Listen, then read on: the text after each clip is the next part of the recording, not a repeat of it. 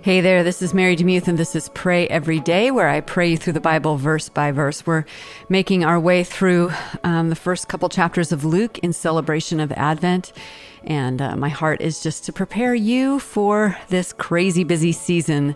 I know, um, especially on the 15th of the month, we're definitely on the march toward the 25th. We only have 10 days left, and uh, I know how crazy and busy this season can be. So, my prayer for you is that you would have those quiet moments, maybe over a cup of something hot. I'm not a coffee drinker, so maybe well, you can have coffee, um, but hot tea or hot chocolate or coffee or hot cider, and just spend a few moments contemplating the beauty of the incarnation. All right, so we're in chapter two of Luke, verses one through seven in the World English Bible, and this is what it says. Now, in those days, a decree went out from Caesar Augustus that all the world should be enrolled. This was the first enrollment made when Quir- Quirinius was the governor of Syria. All went to enroll themselves, everyone to his own city. Joseph also went up from Galilee out of the city of Nazareth into Judea to David's city, which is called Bethlehem, because he was of the house and family of David to enroll himself with Mary, who was pledged to be married to him as wife, being pregnant. While they were there, the day had come for her to give birth. She gave birth to her firstborn son. She wrapped him in bands of cloth and laid him in a feeding trough because there was no room for them in the inn. Mind if I pray for you? Lord, um, thank you so much for these for this story. Thank you so much for the labor that Joseph and Mary did in order to um, bring themselves to Bethlehem to fulfill a prophecy. They probably didn't know that they were doing that, but they uh, had to make a really long, arduous journey. And so, having been to Israel, I know that this is no easy journey. It's uh, from one end of the Sea of Galilee to the other, and then taking a hard right up the mountains into Jerusalem. Really a long, long journey. And so I can't imagine being nine months pregnant having that journey. Um, but they did it and um, they obeyed you. They were being carried along by you.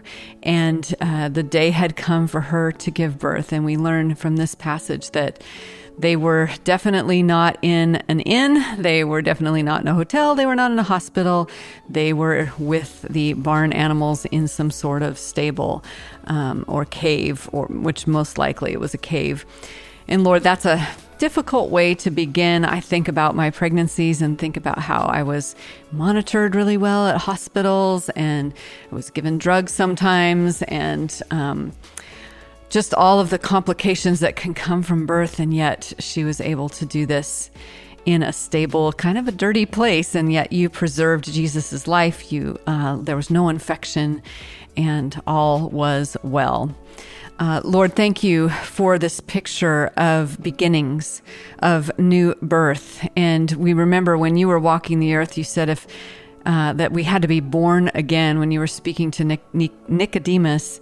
And Lord, as I look at this little picture of a baby in a feeding trough, I think how important it is for me also to be born again, to be reborn, to begin life anew. And Paul says that if anyone uh, is in Christ, he is a new cre- creature or a creation. The old has gone, behold, the new has come. And so, Lord, in this Christmas season, May we rest our minds on the fact that all things are being made new that we can be reborn by your Spirit. We can confess our sins right now, and you are faithful and you are righteous and you are just to forgive us those sins and to cleanse us from all unrighteousness. Right now, in this moment, we can have a holy do over. We can begin afresh with you. We can lay our lives down before you. We can thank you for the salvation that's come back into our hearts. For those of us who have strayed, we can return. There's nothing preventing us from doing that. We can be made as clean and new as a baby.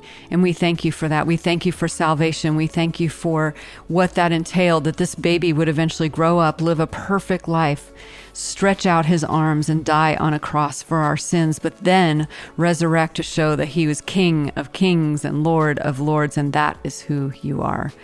Because of that, we love you. We praise you. We worship you. We are so grateful for you, Jesus. And may we live astounded In Jesus' name I pray.